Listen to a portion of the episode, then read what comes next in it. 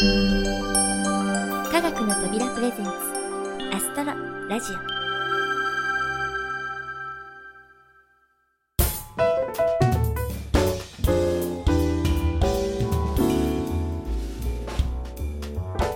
皆さんこんにちは。土屋ゆ子です。寒い日が続きますが皆さん元気にお過ごしでしょうか？これは例年なら風邪やインフルエンザの心配をしてのことなんですがこの冬猛威を振るっているのはなんとノロウイルス。給食への混入などが原因で大規模な学級閉鎖学校閉鎖が起こっているとニュースは伝えています。予防はなかなか難しいのですが基本はやはり帰宅直後のうがいと薬用石鹸による手洗いのようです。これは風邪やインフルエンザにも効果がありますので皆さんもぜひお忘れなく。さて大神ゼウスの憂鬱のコーナーを始める前に一つ訂正とお詫びがあります。前回のオリオンとアルテミスの最後の部分で月の通り道のことを行動というセリフがありました。天文に詳しい方ならすぐにお分かりになったかと思いますがこれが白道の誤りです。チェックが不十分で申し訳ありませんでした。ここにお詫びの上訂正させていただきます。この部分を修正したオリオンとアルテミスは科学の扉ウェブサイトのアストロラジオのコーナーにアップロードいたしましたのでお手数ですが当該ページにアクセスの上ご利用ください。それでは今回の大神ゼウスの憂鬱です。いよいよ最終回まであと2回となりました。前回の予告通り今回と次回でオリンポスの神々がこの世界を統治するに至るまでの経緯をお話ししたいと思います。それでは前半神々の系譜その1をお聴きください。どうぞ。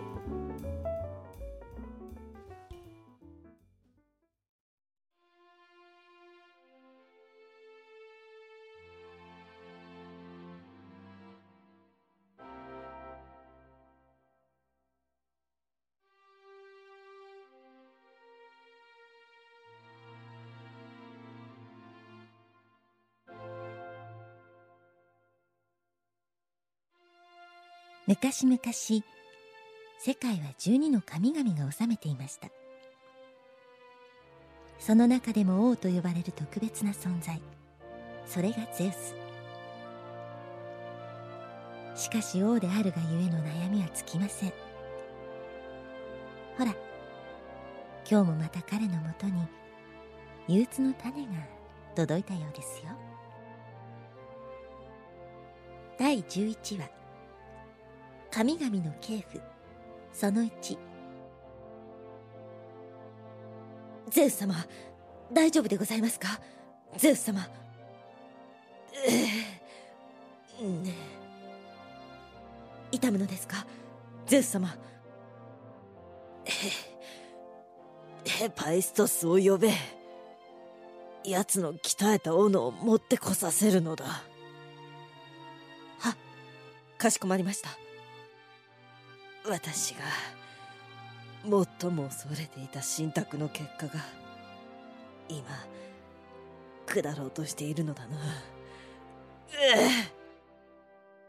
ゼウス様。ゼウスは頭を抱え込みその場に崩れ落ちました。彼はその痛みの正体にうすうす感づいていました。それは文字通り彼の生涯における最大の頭痛の種だったのです。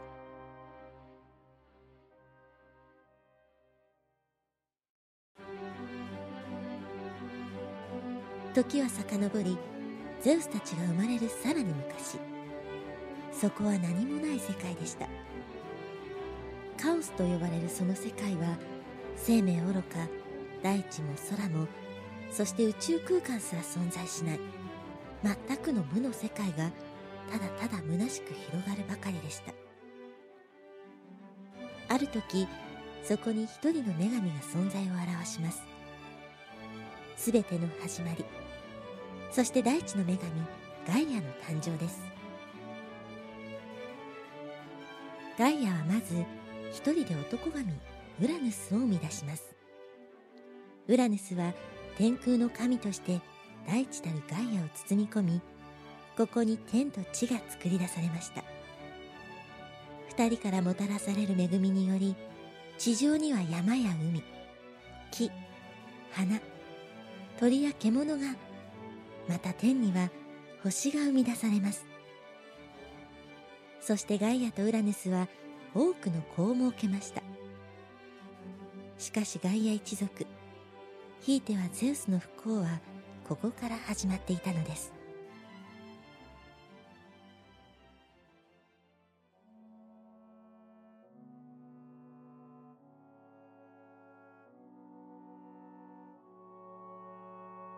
最初の三兄弟は一つの体に50の頭と100の腕を持つヘカトンケイルと呼ばれる異形の巨人たちでした。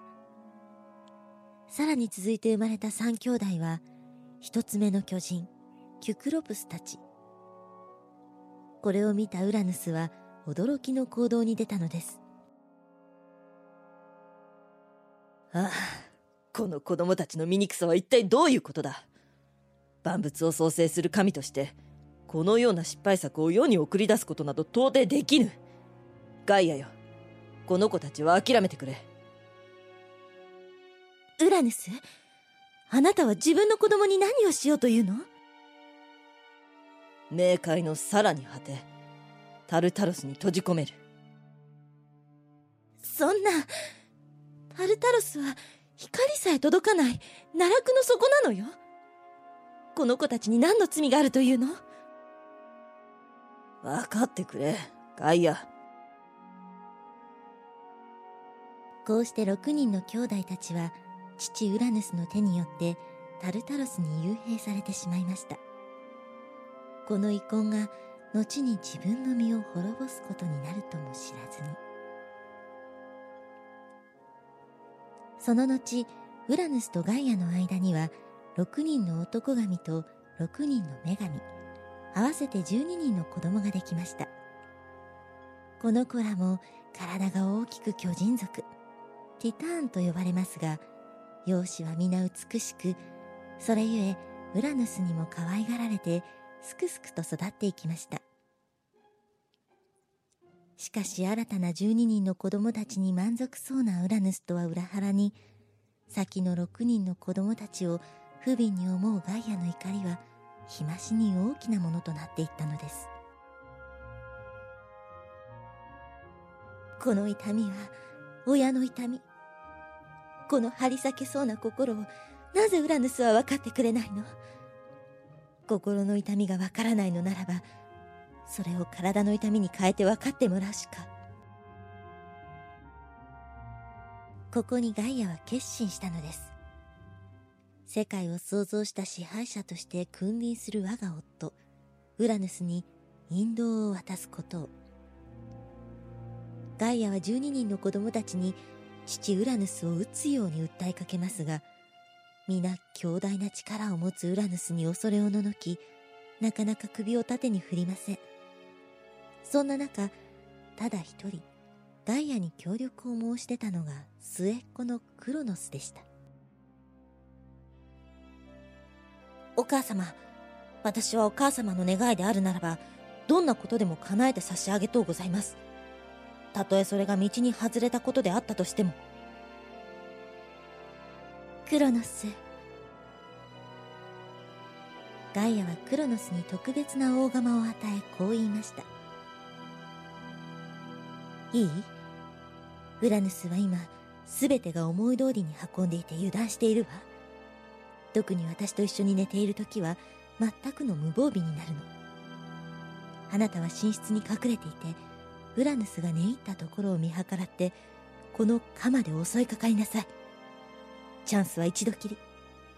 いかに無防備でもウラヌスが起きてしまってはあなたに勝ち目はないわ。しっかりやるのよ。かしこまりました。お母様。こうしてガイアの計画は実行されました。その日もガイアの寝室を訪ねたウラヌスはすっかり安心した様子で熟睡しています。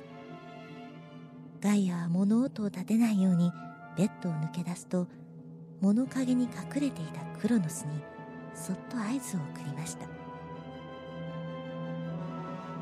今よクロノス。クロノスは細心の注意を払いながら物陰から姿を現しウラヌスの横たわるベッドに近づきます。そしてウラヌスの寝顔を確認すると手にした大釜を大きく振りかぶり思いっきり振り下ろしました。お父様ごめん！そのただならぬ殺気を感じて目を覚ましたウラヌスは寸出のところで体を翻しました。しかしクロノスの振り下ろした大釜はなんとウラヌスの男性として最も大事なその部分を切り取ってしまったのです。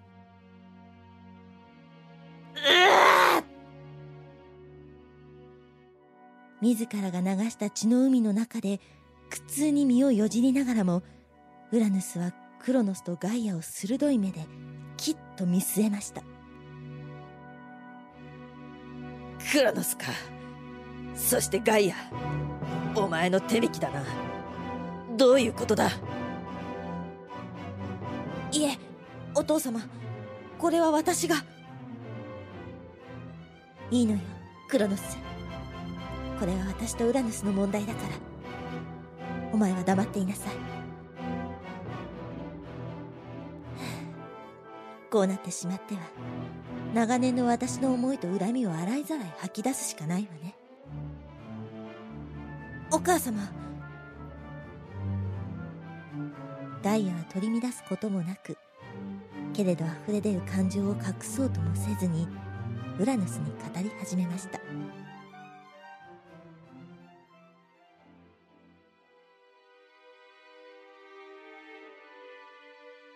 ヘカトン・ケイルたちとキュクロプスたち合わせて6人の異形の子らへの強くそして深い愛情。その思いをぶつけられたウラヌスはたった今命を狙われたことも忘れただただガイアの話に耳を傾けました。そして全ての思いを吐き出したガイアは観念したようにそっと目を閉じたのです。さあこれで思い残すことはないわ。あなたの命を狙ったのですもの。失敗した時の覚悟はできています。お父様私は私の意志でこの計画に加担いたしました。お父様からの罰は私も覚悟しております。まあ二人ともそう結論を急ぐでない。血まみれの壮絶な姿からはおよそ想像のつかない穏やかな声でウラヌスは口を開きました。ガイアよお前の気持ちを察してやれなかった私はおっと失格だな。そしてクロノスよこんなことに巻き込んでしまってすまなかった。これでは父としても失格だ。ウラヌス夫としても父としても失格な私はここにいる資格はない。あとはお前たちの好きにするがよい。私はここを去ろうお父様何をおっしゃるのですか？罪深きはお父様の命を狙った私にございます。ここで私を打ち果たしてくださいませ。そして何卒このクロノスの命に免じお母様だけはお許しを。クロノスよ。お前のその家族を思う心こそが大事なのだと私は今ここで気づかされたのだ。二人ともよく聞け。私はガイアの話を聞きお前たちの家族として恥ずかしいと思ったのだ。だからここを去る私の後はクロノスお前が継いでガイアを支えよ。よいな。ウラヌス私はあなたが私の思いに気づいてくれさえすればそれでいいのよ。いやそれでは私の気が済まぬ。それに男性の威厳を失ってしまった私がこの先世界を治めていくことなどどのみち無理な相談というものだ。ここはおとなしく身を引かせてもらおう。だがクロノスには一つ言っておかねばならぬことがある。心して聞くがよい。母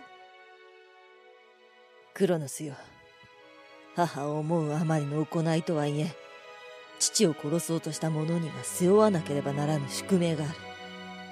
お前はこの後世界の王となりやがて子供を設けるだろう。しかしいつの日かその子供らの中からお前を王の座から追い落とす者が現れる。つまりお前は私と同じ運命をたどることになるのだ。何ですって？この予言を信じる信じないはお前の自由だ。しかしこの運命こそが因果というものなのだ。よいか。決して運命から逃げてはならぬ。運命に向かい合って生きてこそ道は開けるのだ。分かったな。かかしこまりました。うん。それでは二人とも。元気で暮らせよ。ウラヌス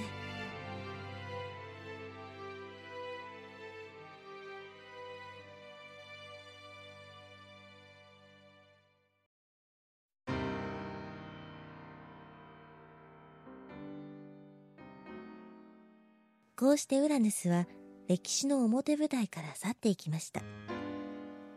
その後クロノスらの12人のティターン兄弟姉妹により世界は統治されクロノスはウラヌスの後継者としてその王の座に就いたのでした。クロノスはガイアの意を組みタルタロスに閉じ込められた6人の兄ヘカトン・ケールとキュプロクスたちの解放に向かいますがそのあまりにも醜く恐ろしい姿を目の当たりにしたクロノスは底知れぬ恐怖を感じ彼らを解き放つことなく戻ってきてしまったのです。手ぶらで戻ってきたクロノスをガイアは問い詰めました。クロノスあなたの兄たちはなぜ帰ってこない恐れながらお母様お兄様たちは今さらこちらには戻りたくない。タルタロスで静かに暮らしたいと申しておりました。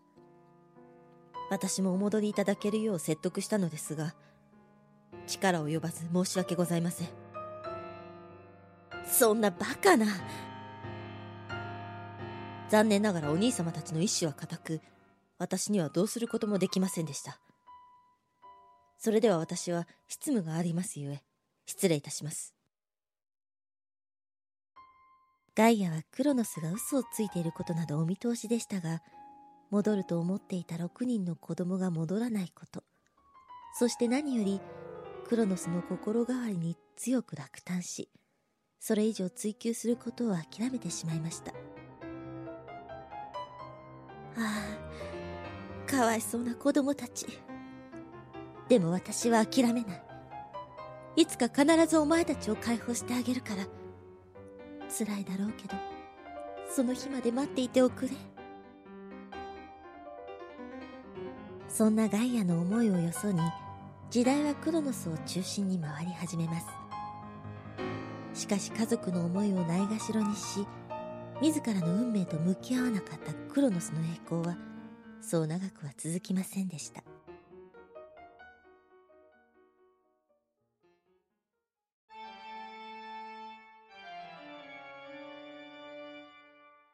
ゼウス様いかがなされましたか？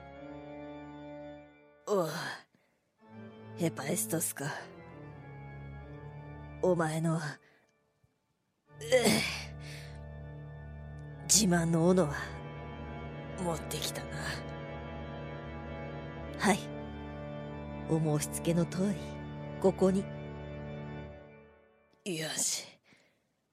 それではその斧を使って私の頭をかち割るのだ。な何ということをおっしゃるのですか？早くしろ。もはや一刻を争う。さあ思い切りやるのだ。承知いたしました。ではごめん。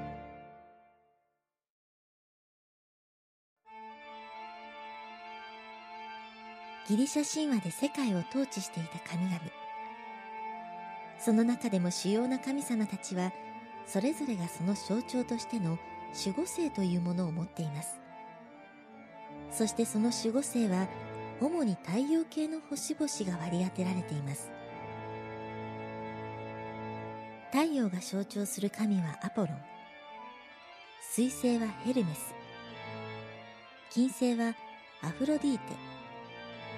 地球はガイア。月はアルテミス。火星は戦いの神アレス。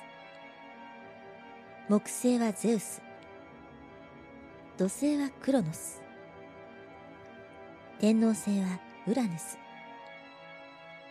海王星はポセイドン。そして冥王星はハデスです。その配置を崩すことなくまるで何かに統率されているような他の星々とは異なりこの太陽系の星たちは一定のルートで地球を見守りながら天を巡っています。それは全ての始まりであるガイアを見守る神々の姿に例えられた我々人間にとっても特別な星の動きだったのです。さてゼウスを襲う謎の痛みとは一体何なのでしょう？実はこの痛みの正体がゼウスを長い間悩ませてきた憂鬱の種の元凶なのです。次回大神ゼウスの憂鬱最終回。すべてが明らかになります。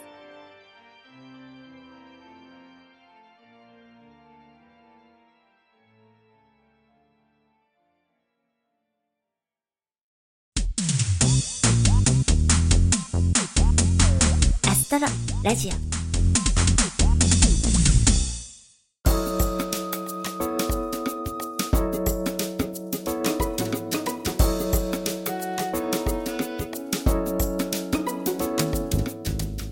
はい大神ゼウスの憂鬱いかがでしたか？全世界を支配する王の座をめぐる骨肉の争いという感じで一気にドラマティックな展開になってきましたね。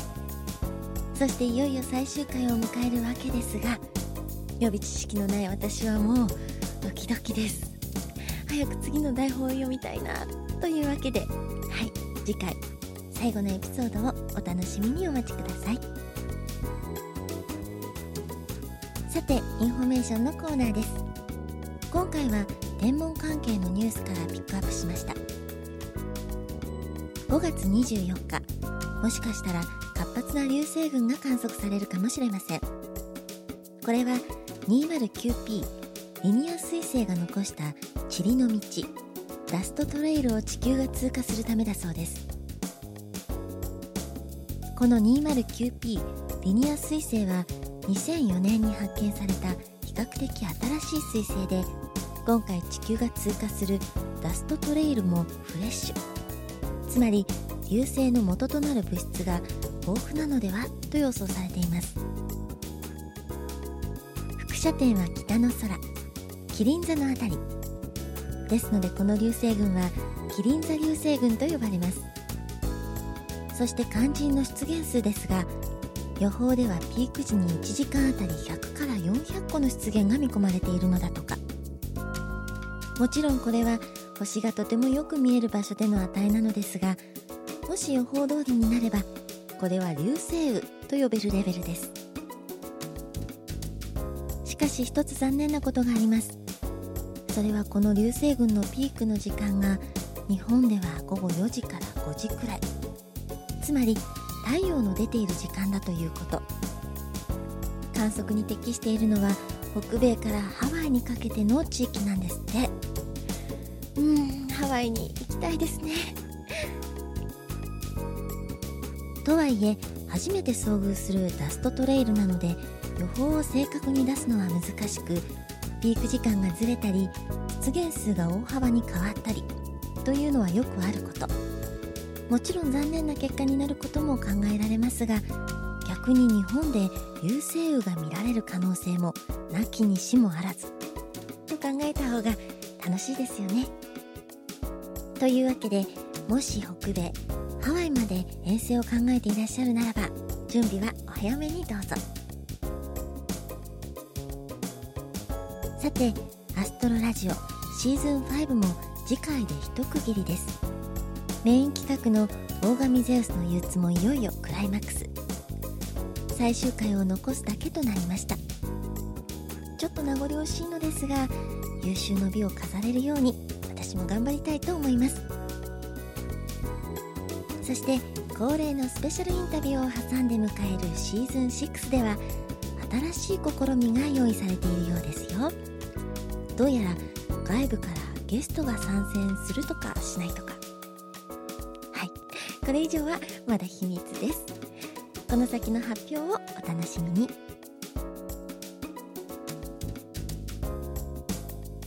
いろいろお話ししてきましたがそろそろお別れの時間になってしまいました。